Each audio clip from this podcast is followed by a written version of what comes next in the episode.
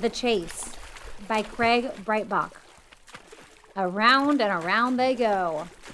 In The Chase by Craig Breitbach, two otters playfully chase two salmon.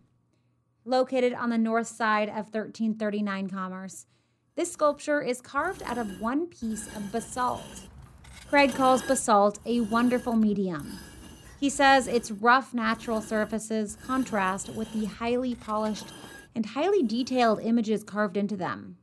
He says people are inclined and even encouraged to touch them. Craig says his sculptures are mostly images of wildlife. This has allowed him to combine his two passions, art and nature. Before he begins carving, Craig sketches out his idea using clay models to make sure the design will fit within the chosen stone.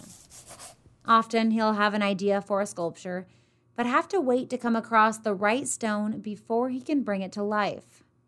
Because Craig often features wildlife in his work, he studies photos of the animals to make sure he includes realistic details. Craig says true satisfaction as an artist comes when watching others enjoy his work.